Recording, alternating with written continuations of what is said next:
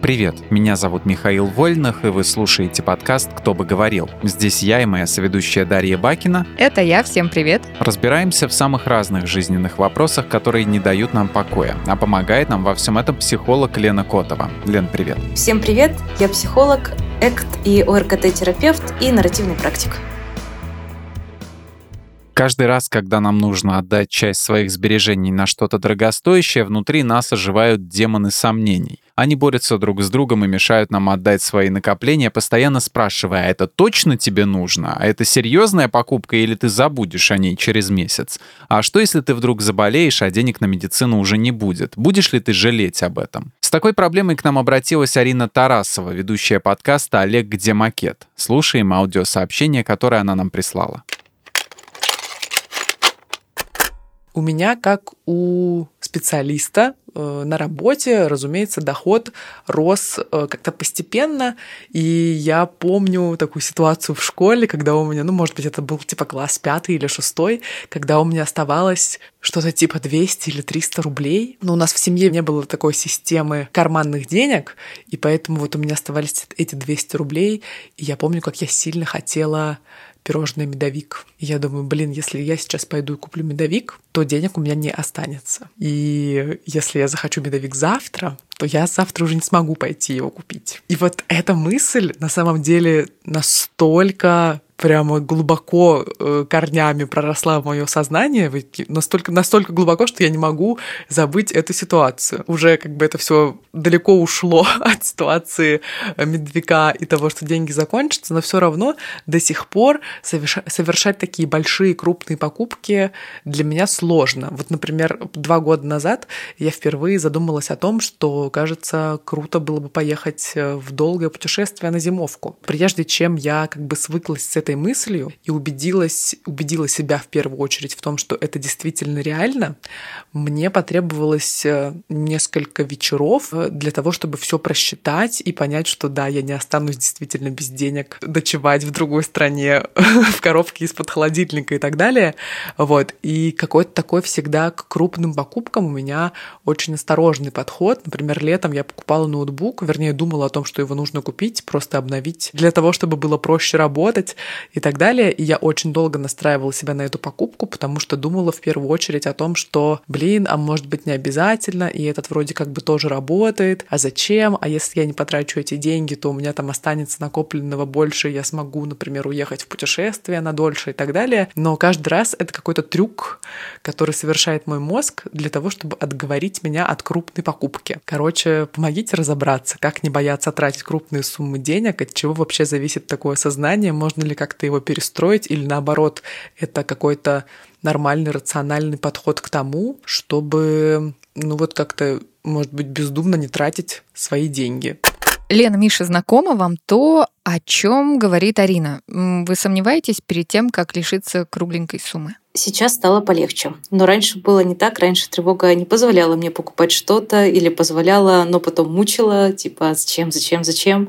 А, или позволяла и заставляла пользоваться вещью, знаете, так типа, ну будто ты вообще не пользуешься, очень бережешь. Так у меня с детства осталось очень много разных вещей, которые я берегла. И, наверное, самая моя большая боль — расписание, которое очень красивое я купила и ни разу в нем не писала, потому что мне было его жалко, школьное. Оно все mm-hmm. еще лежит. И, а, наверное, у этого есть предыстория, я начала работать э, рано, умела копить, а, не вписывалась в какие-то долги ни в детстве, ни сейчас. А, тревога из-за денег э, была тоже с детства. Мы жили не сильно богато, думаю, как э, большое количество семей. Поэтому мне хотелось поскорее заработать на свои нужды. И я особо даже не тратила эти деньги, чаще копила, ну, какие-то там, не знаю, хотелки небольшие покупала. Еще я открыла вклад лет в 14-15 с помощью отца, потому что, ну, настолько О, такая накопила, мне себе. нужно какой-то серьезный подход, пусть это будет банк. И у нас в семье транслировалось всегда одно, а, денег не хватает, то есть их мало, а они кончатся вот-вот, и все будет плохо, вот еще чуть-чуть, и будет плохо. И зарабатываются они тоже очень-очень тяжело, и непонятно, когда они будут, а что-то может случиться, и, не знаю, мы потом все поплатимся за это. И с такими мыслями я как бы жила очень долго, Помню, как своему первому психологу на серьезных щах рассказывала, а, что если я поменяю ту работу, которая мне не нравится, и на какую-нибудь другую, то по-любому что-то пойдет не так. А, я умру на обочине или буду драться с голубями за крошки хлеба или за пшено. То есть, ну, вот прям реально серьезно. Вот не справлюсь, все будет плохо, если сейчас потеряю вот этот доход. И пусть, да, будет новый, я планирую работать дальше, но все равно не могу себе позволить это. А сейчас полегче, сомнения есть, но я немного расслабилась. А, Мое ответственное отношение к деньгам явно не даст мне купить что-то дорогое и импульсивное, то есть не особо нужное в плане типа «хе-хей, вот у меня есть кредитка, куплю все подряд». В целом я понимаю, что взрослая, дееспособная, если что, если что-то пойдет не так, хоть какие-то деньги я смогу заработать, хотя бы встать элементарно на биржу труда. Это будут не какие-то миллионы, но на еду в любом случае что-то найдется. Поэтому меня попустило. Миш, у тебя чего как? Раньше я, конечно, сомневался перед тем, как потратить крупную сумму, а сейчас крупных сумм нет, поэтому я не сомневаюсь. Нет сомнений. Тратить тупо нечего. Но крупные суммы, они же разные. То есть мы можем зажопить не очень большую денежку объективно на какую-то вещь, которая просто там для нас, которая нам нравится. А не знаю, как не задумывался. Если надо, то как-то стремлюсь, вот, просто стремлюсь, чтобы это купить. Вот, и не сомневаюсь, когда... Все-таки оно мне нужно, оно мне нужно. Правильно, правильно. Даш, у тебя как дела с этим? Ну, у меня как будто бы такого нет, потому что я объясню как. Э, Я не очень люблю покупки, которые мне не нужны. Ну, то есть у меня не бывает импульсивных покупок, даже если это блестящие ручки, они мне очень нужны. Ну, то есть, фикс прайса. ну, и на сезон, давай, ладно, подороже иногда покупаем, могу себе позволить. Повышаем, повышаем. Ну, то есть, вот, например, для меня большая покупка — это купить холодильник. Там, недавно я сушильную машинку купила, сушилку для белья. О, это кайф. Это да, это очень круто. И я такая думаю, ну, это большая покупка? Да. Она мне нужна? Да. Я готова потратить на это деньги? Да. Я просто покупаю. Ну, то есть, мне это надо, я беру. Но вот в случае, как Арина рассказала с ноутбуком, мне, наверное, было бы сложно, потому что я не знаю, какой мне ноутбук нужен. Вот тут бы, вот тут бы я очень сильно сомневалась, потому что, блин, а вот этот подороже, он, наверное, получше, потому что я же не понимаю, вот это где видеокарта лучше, где что-то, что-то, надо к Мише идти, он все знает, б- объясняет. Ну вот, то есть, когда ты уверен в покупке, как, например, в обычной бытовой технике, то тут проблем нет. А если что-то такое, ну... Игровой ноутбук, два ядра, два гига. Место для вашей рекламы. А, ну, вот тут были бы сложности. Я, наверное, бы жалела денег, например, 100 тысяч отдала за ноутбук, а потом оказалось, что я какое-то говно купила. Тогда бы Ну, это грустно, да. Почему для человека такое большое психологическое испытание отдать крупную сумму денег? Причина тут в неуверенности, сомнениях, что мы не сможем никогда снова накопить столько же денег? Или это какая-то особая физическая привязанность к своим накоплениям, потому что ты так долго шел к тому, чтобы скопить такую сумму, и теперь ее надо отдавать, а ты привык вот как в том фильме с Ллойда Финессом, где он просыпался и рукой так залезал в этот горшок с монетами со своими и перебирал их. Вот ему очень нравилось. В чем причина? Почему мы так э, относимся к своим накоплениям? Это финансовая тревога. У нее принцип, как у любой тревоги, просто она такая более узконаправленная и касается наших отношений а, с деньгами. Не всегда мы сомневаемся там, где реально лучше бы поэкономить. То есть где вот прям такая ситуация, что да, разумнее было бы поэкономить, например, и не брать там тур какой-то или какое-то обучение. Частенько наши переживания иррациональны и причина в психике. То есть будто бы у нас э, есть такой отдельный кошелек, который в реальном мире существует, и там есть какое-то количество денег. И это разнится с тем количеством, которое есть в голове. То есть вот этот вот психологический баланс карты, э, и он может быть прям очень разный. То есть э, объективно хорошо обеспеченный человек может думать, что ну вот он еще чуть-чуть и будет за какой-то чертой бедности. Это как, э, знаете, твой возраст и психологический возраст.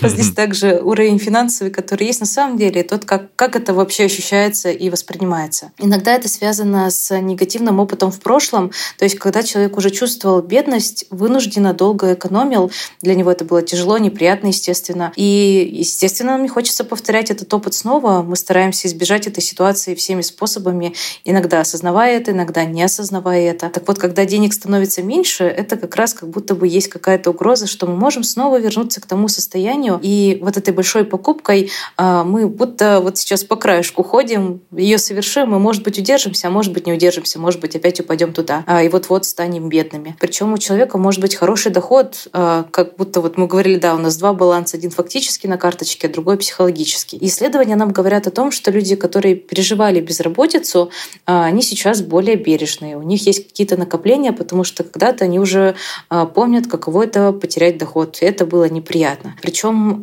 опыт финансовой нужды, который получен в более юном возрасте, он закрепляется лучше.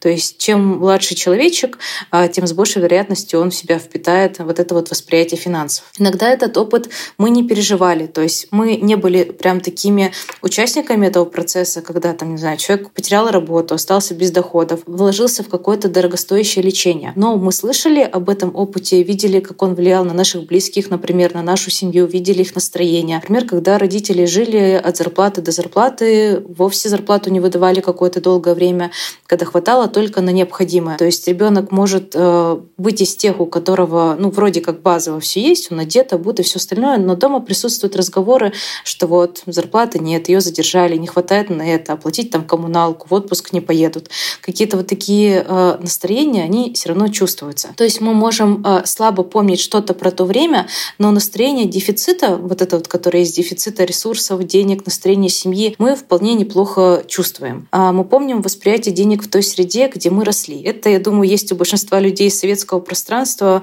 э, постсоветского пространства, где бабушки очень бережливые, например, э, и даже когда им что-то даришь, они это куда-то там убирают подальше и не пользуют. Когда умерла моя бабушка, одна из, мы нашли целую комнату вот всего, вплоть mm. от мыла до какой-то одежды. То есть прям большие такие коробки с мылом, которые покупалась. Она жила в деревне и просто привозила все это. То есть она этим не пользовалась, и это осталось стоять вот просто новенькое, ветшать и все остальное. Потому что когда-то был дефицит, и вот сейчас надо это копить. Я вспомнила, как моя бабушка двоюродная пакетики целлофановые стирала и угу. вешала над ванной, прям вот как белье сушат, на прищепке она вешала, сушила. А сейчас у меня пакет с пакетами, как у всех, и как-то это немножко грустно, конечно. Немножко все повторяется циклично. Скоро мы будем тоже стирать пакеты. Допустим, какие-нибудь фирменные, да. Таранова. Вот это мало ли уйдет еще. Адидас. На Авито будем за миллионы тысяч денег покупать. За миллионы тысяч денег, да. Это как бур бургеры всякие из Макдональдса. Лен, а страх потратить слишком много может же не только вредить, но и помогать, например, не тратить бездумно деньги. Или это не совсем так, и мучиться и страдать, отдавая заработанные денежки, это показатель нездорового отношения к деньгам, и с ним точно нужно что-то делать. Страх, он где-то и помогает. Он пытается нас уберечь. А мы в этом состоянии обычно хорошо работаем, копим деньги, все такое. Возможно, какое-то адекватное количество страха полезно, но мы же говорим про то количество, когда его много, и он немножко нас, даже, может быть, немножко, а немножко нас ограничивает. Финансовая тревога здоровая штука или нет, это определяется тем, насколько мы чувствуем себя окей с этой тревогой, а насколько мы чувствуем себя окей в этих отношениях с деньгами. Потому что, наверное, найти человека, которому вообще все равно на деньги, ну, сложновато. То есть какой-то процент тревоги в жизни человека все равно присутствует.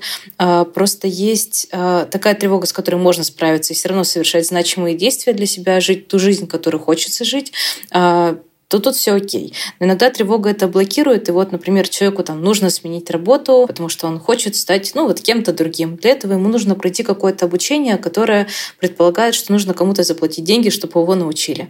И он понимает, что это важно, он хочет развиваться в этой профессии, стать а, профессионалом, но не хочет отдавать деньги за свое обучение. И тогда это, кажется, становится проблемой, потому что из страха потратить деньги человек не реализует то, что ему на самом деле было важно. И из-за а, финансовой тревоги может пострадать страдать большое количество сфер, а, в том числе и здоровье. Это где долго игнорировать состояние тела, а не пойти не полечить зуб, например. Это здоровье из-за стресса, потому что когда ты затревожишься из-за денег, а, это тоже не добавляет человеку, в принципе, самочувствия хорошего. А еще выпадает отдых, выпадают условия, в которых живет человек, потому что он может не хотеть тратиться на какой-то ремонт или на удобный матрас для себя. Это тот момент, где могут пострадать отношения, потому что человек может отказаться от поездки поездки куда-то, от похода там, в какой-нибудь ресторан, например. Это, да, не супер крупная трата, но желание сберечь денежки может ограничить его жизнь. Можно ли выработать какой-то лайфхак для себя, чтобы ликвидировать сомнения в короткий срок, чтобы эти так называемые демоны сильно тебя не съедали, а просто подзаткнулись? А, может выстроить какой-то сценарий возможных сомнений, вопросов, чтобы в будущем иметь на них заготовленный ответ. Как только они вылезут, ты им так опа, и все. А, они выслушали тебя и ушли. А, или это нужно переживать каждый раз, вот это такой процесс, от которого ты никуда не денешься? Не обязательно каждый, но на первых порах я думаю, что придется все равно с этим разобраться. А, что можно сделать? В идеале это постараться заменить поведение, то, которое сейчас, на более адаптивное, более подходящее под жизнь, которой мы хотим жить. Можно выдохнуть, оглянуться, посмотреть на ситуацию, прислушаться к своим чувствам, эмоциям сейчас, спросить себя, а как хочется мне? Мне хочется вот, да, позимовать в какой-то другой стране или как? А, что я вообще сейчас делаю? Может быть, я зря себе отказываю в какой-то вещи, например, а, в ноутбуке для работы, потому что с ним я буду явно быстрее лучше работать. Мой хоть и работает, но а, замедляет работу, например. То есть постараться трезво оценить, а, что вообще сейчас происходит. Правда ли покупка для улучшения моей там работы, еще чего-то поставит меня в такое финансовое положение, от которого я буду очень долго пытаться оправиться. Постараться здесь от отделить э, реальную часть тревоги, которая, ну вот, да, есть, и мы можем сказать, да, эта вещь нам не по карману сейчас, от той, э, что даже вообще не наша. То есть та тревога, где, о, на заводе задерживают получку третий месяц э, подряд, а я вообще не на заводе работаю, мою получку не задерживают, ну а вдруг такое случится? То есть какие-то вот такие мысли, которые даже не наши, но мы подумали, что Такие ситуации могут произойти. И здесь можно позадавать себе вопросы, как обычно. Допустим, случилась такая ситуация. Вот мы что-то купили, и денег нет по разным причинам. И какой самый тут негативный сценарий можно представить? Ну, не знаю, пропускаю платеж по ипотеке. Заболел я, а, нужны деньги на лечение. Заболело животное, нужны деньги на лечение. То есть все самые какие-то не очень приятные а, сценарии, которые могут произойти. Можно подумать, насколько вероятно то, что я могу сейчас оказаться в этой ситуации, которую только что себе представил. Можно подумать, что да, вероятность есть, но она как бы как будто бы не сильно высокая. Есть какие-то аргументы против того, что она может случиться. Можем подумать, ну да, у нас там вообще-то есть, если что, накопление, а если что, у меня есть страховка на животное, она там покроет, если что, я могу взять там кредитку, а если что, попросить там у близких, например. Или, в принципе, я посчитала свой бюджет, и вот эта трата не ударит по карману. Можно подумать, что будет, если купить сейчас то, что хочется, а не отложить деньги. Приведет ли это к той катастрофе, которую я себе описала? То есть это правда, вот все, я буду драться с голубями за хлеб или нет. И еще подумать, что я теряю, ограничивая себя сейчас. Может быть, как раз а, поездка в какую-то другую страну на зимовку, например, или на какое-то время а, подарит нам какой-то прекрасный, классный опыт, новые знакомства. Может быть, это а, поездка из холодной страны в теплую, и тогда это подарит хорошее самочувствие, потому что человек плохо себя чувствует, например, вот находясь в темноте. Какие-то вот такие вещи, где мы, что теряем-то, когда мы ограничиваем себя сейчас. Я сейчас вспомнила кое-что. Лен, ты смотрела «Унесенные призраками»? Да. Подожди, нет, не то. «Унесенные ветром» фильм Скарлетт. Нет. Немножечко разные, Вообще конечно, произведения. Американская классика. классическое, да, Это произведение. все про меня. Обращайтесь, если нужно что-то очень элегантно э, запутать. Смотрел фильм Хаяо Миядзаки «Унесенные ветром и утомленные солнцем»? Ну, короче, в «Унесенных ветром» там Скарлетт говорит одну фразу. Я не буду думать об этом сейчас, подумаю завтра. И вот, я, короче, эту фразу очень хорошо запомнила. И иногда, когда я начинаю какую-то ерунду думать, например, знаете, прошлые какие-то моменты вспоминать, когда они уже закончились, и ты сейчас думаешь, как надо было тогда поступить. И я так думаю, блин, ну вот мне эти мысли сейчас не нужны, я подумаю об этом завтра. Ну, короче, слезала я у Скарлетт вот эту вот штучку, и в моменте она мне помогает. Но я вот думаю, а это ок, что она мне в моменте помогает. В итоге э, у меня не накапливается какое-то вот, вот ну, нерешенные какие-то проблемы. Это я просто к тому, что, может, в деньгах тоже так стоит делать. Вот ты сомневаешься, нужна тебе эта покупка или нет. Такой, ой, а ну нет, с деньгами так не получится. Их все равно тратить придется. Я думаю, это зависит от ситуации, потому что, например, а, случилось что-то из ряда вон. Пусть будет это неотложный вопрос, вопрос, связанный со здоровьем. Ага. Мы запнулись, упали, сломали ногу. Видимо, очевидно, что все неприятно, но так я подумаю об этом завтра. потому что не хочу сейчас тревожиться, ехать в травмпункт э, и думать, что там какое-нибудь лечение пропишут, что-нибудь еще такое. Может, она вообще не сломана. Ну, вообще завтра об этом подумаю. То есть наверняка есть ситуации, которые можно отложить, и мы потом даже про них не вспомним, но есть ситуации, которые, возможно, не стоит откладывать. А я хотел сказать, что, в принципе, все вот эти вот эмоциональные вещи, про которые мы вспоминаем, ах, вот мне надо было тогда вот так вот ответить. Я не понимаю, какой, вот, допустим, сейчас мне был бы смысл вспоминать, что там, я не знаю, что бы я в школе кому-то там сказал бы, да, а, или да хоть в прошлом году кому-нибудь, да, ответил как-нибудь, ах, вот было бы здорово. Я знаю, что это все, в принципе, эмоции, они как-нибудь затухнут, все эти мысли уйдут, ничего мне вот это вот ворошение прошлого никак не, не поможет, а это что касается таких вот воспоминаний. Поэтому я подумаю об этом завтра, это прекрасный механизм, на самом деле. Ничего, на самом деле, я думаю, не особо не накапливается и нигде не откладывается, потому что а, у нас одни эмоции замещаются другими, и все прекрасно. А по поводу денег, здесь, скорее всего, это же насущные проблемы, это материальные. Mm-hmm. Тут тебе ну, как да, раз-таки подумать об этом. Да, тут тебе надо подумать, как-то, наверное, составлять какую-то, в общем-то, делать выводы. Ну, то есть не зря же делают какой-то там, не знаю, список своих трат, анализы какие-то, программы для анализа своих покупок, да, какие-то. Вот тут я потратил вот на это. А, или там какого-нибудь, может, советчика, да, сейчас же чат GPT, можно посовет, совета у него спросить, вот, э, по поводу того, вот у меня такие-то траты, посоветуй, где мне сократиться, и что, по-твоему, как ты считаешь, э, было бы полезнее, вот как, как мне достичь вот такой вот суммы? А что мне нужно вычислить? А он такой, иди работай, а не сиди тут со мной. Вот, ну да, поэтому, ну такие мысли, что, вот такие мысли. Ну да, кстати, насущные проблемы, типа, вот сейчас куплю какой-нибудь гаджет, а завтра нечем будет платить за квартиру, за съемную. И я подумаю об этом завтра. Есть шанс, что завтра мы будем в такой ситуации, да, ну, где нам да, будет неприятно. это совсем инфантильно, это да, это глупо. Но я думаю, что люди, которые, у которых есть деньги, у них одна такая покупка, да, неразумная, и нечем платить за квартиру, и все, они на всю жизнь научились, что таких покупок больше, чтобы такого больше не было. Лен, а вообще какие эмоции и переживания точно не должен испытывать человек с адекватным отношением к деньгам? Я думаю, что здесь здесь нет таких эмоций, которые точно не надо испытывать, потому что они могут быть разными в разные промежутки жизни. Мы можем обрадоваться, когда нам пришла зарплата, можем обрадоваться, когда, не знаю, выиграли в лотерейный билет большую сумму денег, можем расстроиться, когда купили действительно ноутбук, который оказалось, что он не подходит под наши нужды, и мы такие, блин, типа, что это за фигня? А расстроиться там, где стали заложниками принципа а, «скупой там платит дважды» или что-то такое. Будто можем, правда, за них и расстраиваться, и злиться, и радоваться, радоваться им. Это ну, нормальная штука. Наверное, ключевой здесь момент в том, позволяют ли деньги проживать э, вот ту жизнь, которую хочется жить согласно тем ценностям, которые мы для себя определили. Это опять возвращаясь к тем ценностям, про которые мы говорим каждый раз. То есть удается ли нам э, идти навстречу им, и как мы себя от этого чувствуем. Потому что если из-за каких-то эмоций э, мы становимся парализованными ребятами в плане даже не достижения цели, а вот именно движения к тому, что для нас важно, тогда вот это неприятно. Тогда это э, будто бы становится проблемой. А получается тогда супер правильного отношения к деньгам нет? Ну, то есть нет какой-то идеальной формулы, как человек должен ну, себя вести с денежками? О, я думаю, что он, скорее всего, должен подходить э, к денежкам. К денежкам. Возможно, не называть их денежки. Ладно, наверное, можно называть денежки.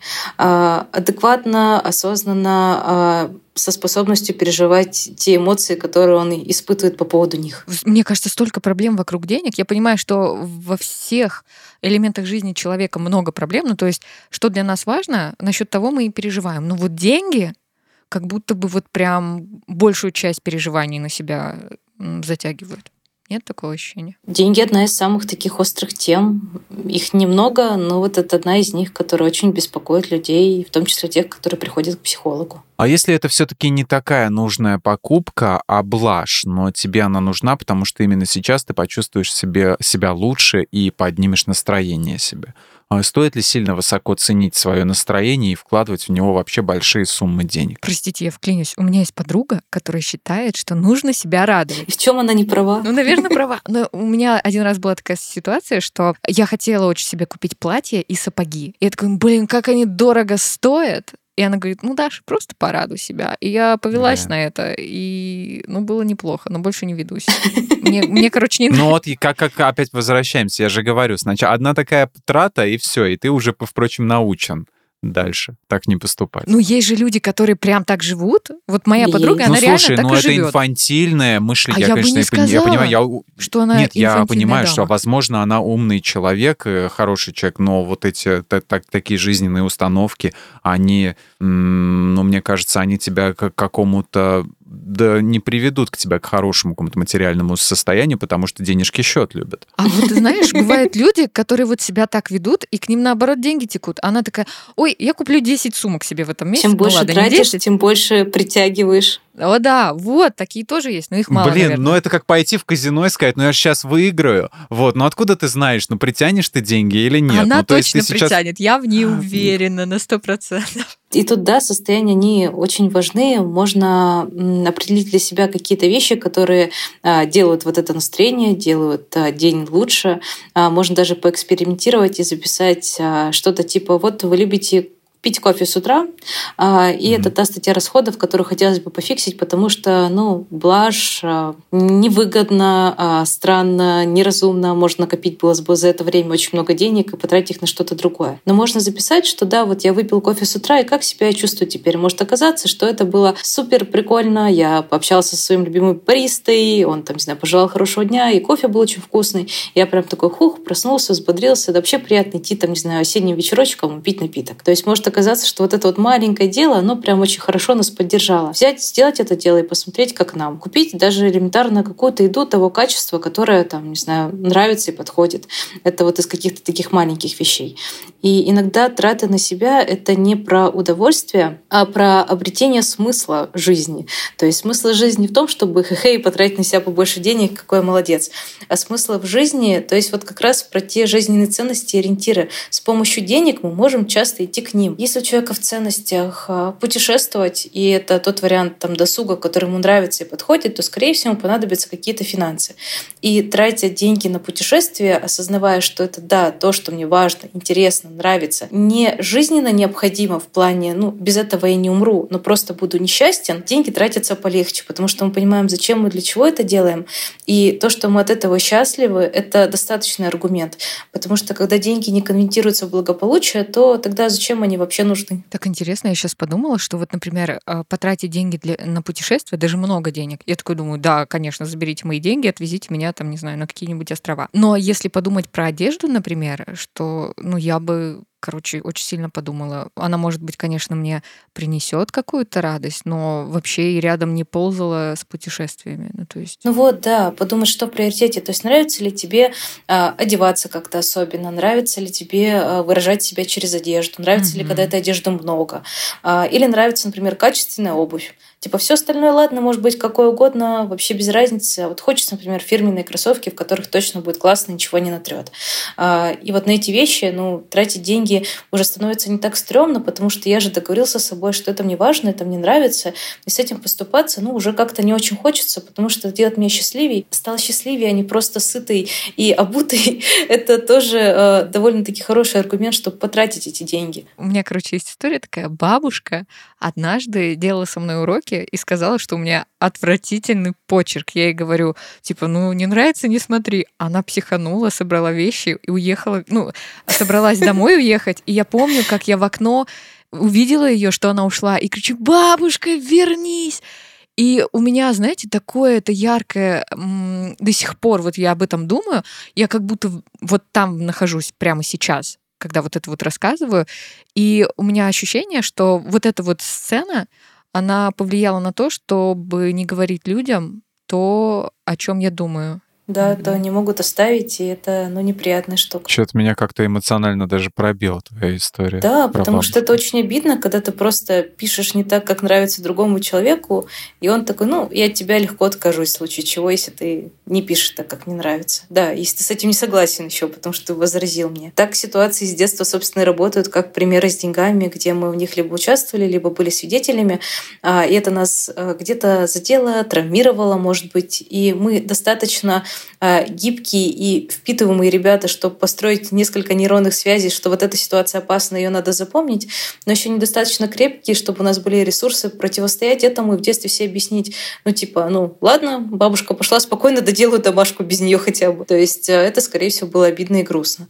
И в таких ситуациях, наверное, самое классное — это психотерапия, потому что самостоятельно ну, довольно сложновато рассказать весь алгоритм, как это можно проработать. Я была маленький типа бизнесмен и, в принципе, нормально обращалась с деньгами.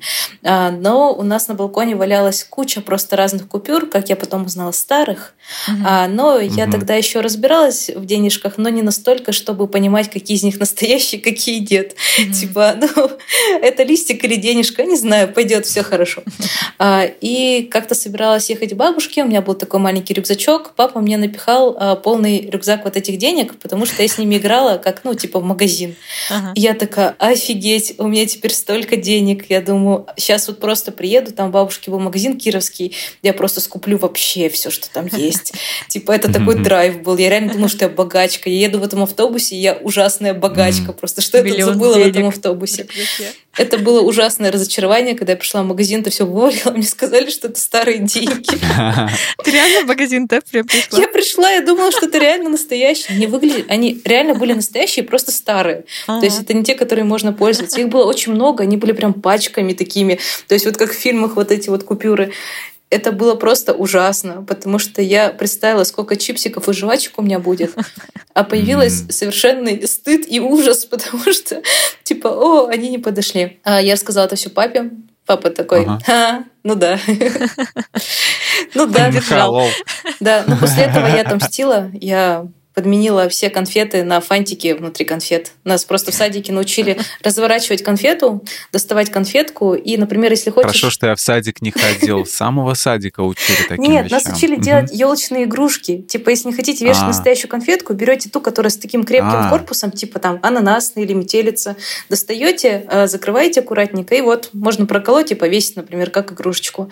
Я пошла дальше, я напичкала их бумажками, чтобы она была потяжелее, и папа понес их на работу угощать людей людей. Бумажками, прикиньте, люди получают от коллеги конфеты с бумажками. И да. что-то нехорошее подумает по-любому. Как-то давно, в 2011 году, по кабельному ТВ э, периодически шла реклама ножей. Ну, по нашему кабельному ТВ, по местному. А, думаю, их можно назвать, потому что это была такая скамерская контора. А, и сейчас она уже наверняка развалилась. Причем они говорили одно название, а диктор озвучивал, а на экране было другое. Но название на экране, которое я не помню, что там было, там два чувака, какие-то испанцы, по-моему, вот очень веселые такие, прямо артисты, а, на импровизированной кухне показывали, какие классные это ножи, как они все режут. Они там даже кабель разрезали. То есть, говорит, видите, и причем кабель, когда начали резать, а, там видно было, что они режут-режут, и склейка монтажная. Вот, и, то есть, как бы уже показывает, что ножи офигенные. А, и они все говорили, что абсолютно, если вы закажете сейчас один набор, потом сразу же вам придет второй, третий, и чувак придет, вам сам все разрежет, вот, и вас самих разрежет. На одном из форумов я потом начал, э, нашел как-то историю, как одна пожилая женщина, пенсионерка, э, насмотревшись этой рекламы, потратила все свои деньги на эти ножи, а они то ли сломались, то ли еще. Ну, что они еще могли? Ну, сломались они, вот. Угу. А, как уберечь таких вот уязвимых людей от э, подобных трат. Вы не поверите, но эти ребята еще работают. Да ладно, ты, ты нашла их? Да. Ты купила ножи? Лена. Нет. Кстати, ко мне приходили похожие ребята, только с другой какой-то утварью, прям домой. Я удивилась, такого сто лет не было. до сих пор Но ходят? вот, они там и рассрочку кредит оформили, все остальное. Жесть. Но тут такая ситуация, что как нам э, уберечь э, слои населения, которые могут от этого пострадать. А, скорее всего, это наши близкие, скорее всего, это люди пожилого возраста и, возможно, дети, а, ну, просто потому что такой лакомый кусочек для мошенников. Как будто бы здесь помимо информирования сложно что-то представить, и, возможно, пожилым родственникам, бабушкам, дедушкам, родителям говорить о том, что если что-то такое происходит похожее, звони мне, например. А, это как ну, не называть свою банковскую карту по телефону, не называть смс которая пришла на телефон. И вот эти вот все вещи. То есть информирование, разговоры, напоминания, что а, эти ребята могут быть не совсем а, и все такое. Традиционно в конце поговорим о воспитании детей. Как не упустить важные моменты в воспитании ребенка и научить свое чадо не тратить крупные суммы попусту? Ну, это в любом случае будет многоступенчатый процесс, потому что, как минимум, дети растут, и с возрастом у них открываются новые ачивки, типа причинно-следственных связей или логических связей, возможности контролировать себя и так далее. Разговоры относительно денег э, на каждом возрасте будут разные. А, но все, что нам остается, это говорить с ребенком про деньги. Это можно делать прямо с небольшого возраста, а, просто рассказывать э, маленькому человеку те вещи, которые ему доступны. Например, а, что вообще такое деньги, зачем они нужны, что, например, на них покупаем продукты, откуда они, могут, может быть, берутся. А, не рассказывать про то, какой, каким потом и кровью они добываются пока, потому что ну, у ребенка не сформируется еще пока такая штука, где надо деньги заработать, а потом потратить их сначала на важные вещи, а потом, не знаю, купить неважные. Ну, у него нет такой картины мира пока что Да, еще. если его спросишь, о чем мы купим, он скажет, а, миллион игрушек и вкусняшек и все такое. С возрастом уводить тему в более серьезное русло. И для еще маленьких, например, подходит вариант с играми, потому что есть куча всяких игр сейчас. А, супермаркет, касса, кафе, то есть где можно прям вот поиграть в магазин. А, себя помню в детстве, мы играли в магазин, это было прикольно. То есть ты там прям такой бизнесмен, а, продаешь всякое, иногда за листики, иногда не за листики. То есть это вполне увлекательно, играющий, в принципе, учит ребенка обращаться с деньгами, понятия, для чего они вообще нужны. Угу. С ребенком, естественно, можно ходить в магазин а, и предлагать ему что-то купить. Это, как знаете, иногда ребенок сам оплачивает за себя проезд. Ему, да, мама дает денежку, он передает денежку, но типа угу, это угу. все равно процесс покупки самостоятельный. Это прекрасно. Слушай, классно. Это, мне кажется, это очень важно, потому что многие же, ой, ты еще мелкий, я сама все сделаю и куплю, и вот это вот все, и детей в магазин боятся отправлять. Понятно, почему боятся. Ну, типа, опасно по улице ходить в наше время вообще детям. Но, блин, да, вот эта время. самостоятельность, мне кажется, она так сильно важна, чтобы ребенок, ну, не боялся э, с продавщицей хотя бы даже разговаривать. Да, даже хотя бы просто передал. То есть из mm-hmm. рук в руки, а потом рассказывать более какие-то базовые и сложные штуки, а как копить, как он может заработать, потому что можно с ребенком выстроить такие отношения, где какие-то финансовые поступления к нему будут и а, за какие-то там, не знаю, определенные действия. Это неплохо, это не значит, что ребенок все теперь будет, а, не знаю, хорошо учиться только за деньги. Но можем ему объяснить, что вот когда ты делаешь вот это, а мог бы этого не делать, я могу тебе, не знаю, накинуть на жовку 50 рублей или сколько там комфортно и удобно. Ну, наверное, сейчас нынешнему поколению не очень это интересно, но я с того поколения, где накинуть на жовку это класс. А самое самый был класс, когда приходил батя и говорил, у меня там в кармане мелочи, иди поройся, ты засовываешь руку, а там офигеть, столько мелочи. Ты такой, все, я просто куплю все жовки этого мира. Вот. Я до сих пор помню, потому что недавно вспомнила это, а, попросила что-то достать муж из кармана, я залезла, и у меня такой флешбэк прям, ты залазишь, а там мелочь, и такой, ага, сейчас я просто тут, не знаю, хоть бы там пятачки были. Все воспоминания на свете, прямо и такой взрыв. Что можно делать позднее? Выдавать деньги на карманные расходы расходы, естественно, планировать mm-hmm. с ребенком бюджет. А, наверняка он будет изначально тратить деньги не совсем туда, куда бы вам хотелось. То есть вы дали ему денег на неделю, а, не знаю, он купил электронную сигарету. Ну ладно, может быть, не сигарету, просто угостил всех друзей в столовой булочкой. Ну просто жижечку, но электронка-то у него уже есть, он просто заправка. Вот, купил, не знаю, всем в столовой а, булочку, потому что решил всех угостить, например, а потом сам без денег на всю неделю остался. И здесь можно объяснять, что, ну, блин, а, ты можешь кого-то угостить, например, если захочешь, там, не знаю, купить себе печеньки и там а, дать своему другу, но не твоя задача кормить вообще весь класс каждый день, например. Десять голодных ртов появятся у тебя, это мои сироты. Я их кормлю булочками. Лен, в очередной раз большое тебе спасибо за эти подробные ответы на наши непростые вопросы. А давайте подведем небольшой итог и ответим на несколько ключевых вопросов нашего выпуска. Давайте. Как выглядит здоровое отношение к деньгам? Хорошее, адекватное отношение с деньгами — это, наверное, сознательное какое-то целенаправленное отношение к деньгам, которое приносит нам радость, счастье, удовлетворение. Иногда, да, расстраивает, но не доставляет слишком много стресса. То есть это не превращается в какое-то очень большое неподъемное переживание. Сомнения можно предупредить или каждый раз нужно проживать их и страдать? Ну, у нас есть несколько вариантов, как мы можем распоряжаться с теми мыслями, которые к нам приходят. Можно взять чисто КПТшные, когда мы меняем одни представления на другие, более адаптивные, более подходящие. И сначала это будет как процесс, в который надо погрузиться и разложить себе по полочкам, что и как, и как лучше для меня. А, но со временем это будет происходить более естественно, более быстро а, и более комфортно. Но да, всегда случаются ситуации, когда иногда нужно снова вернуться к каким-то старым приемчикам, чтобы объяснить себе, что ну вот на это надо потратить деньги, потому что я могу, и это не опустит меня как-то финансово на очень большое дно. Я думаю, что наверняка предупредить сложно, но мы можем постараться это делать, чтобы в будущем а, более быстро разбираться с такими ситуациями, когда они возникают. Бояться тратить крупную сумму денег плохо? Это не наверняка плохо и хорошо, но это, скорее всего, будто бы дискомфортно для самого человека, потому что наверняка в жизни будут случаться какие-то крупные траты, а, как минимум даже бытовые. То есть это не всегда про какое-то удовольствие и там, не знаю, радость путешествия. Иногда это, ну, купить холодильник починить себе зубы, а, сделать какую-то там, не знаю, операцию. А, будто бы а, стоит постараться, чтобы эти траты проживались более комфортно, насколько возможно. Но если это вынужденные траты, понятно, что мало кто обрадуется и скажет, о, у меня сломалась стиралка, теперь я выложу на это 30 тысяч.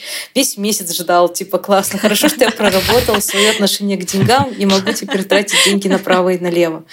То есть наверняка они все еще будут причинять какие-то эмоции разные, как мы говорили но э, лучше иметь возможность все-таки отдать эти деньги. Как уберечь других от неразумных крупных трат? Это, наверное, э, те другие, за которые мы можем взять частичку ответственности. Э, за взрослых, обычных людей мы не можем отвечать, мы не можем к ним в Новый год, не знаю, подойти на кассе и сказать, зачем ты покупаешь этот свитер с оленями, это только на Новый год, типа, это тебе не пригодится.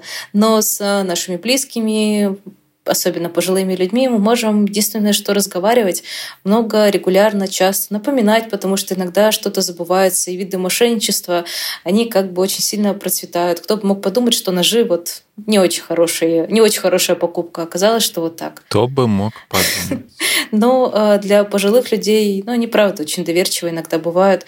А, и это не их проблема, это, скорее всего, странно, что люди хотят э, использовать таких людей. То есть я могу понять, почему бабушка доверилась кому-то, но не очень mm-hmm. могу понять человека, который э, воспользовался этим. Если постараться, наверное, можно, но для меня это, наверное, вот как раз та ценность, которую не хочется нарушать в плане честности. Это был подкаст «Кто бы говорил». Большое спасибо всем, кто слушал этот выпуск. Мы благодарим Лену Котову за участие и за эти советы. И, конечно, спасибо Арине Тарасовой за вопрос и сегодняшнюю тему для обсуждения. Слушайте нас на всех удобных платформах, комментируйте, ставьте нам лайки и звездочки. Ну а мы с вами прощаемся. Всем пока. Пока. Всем пока. Пока. У-у-у!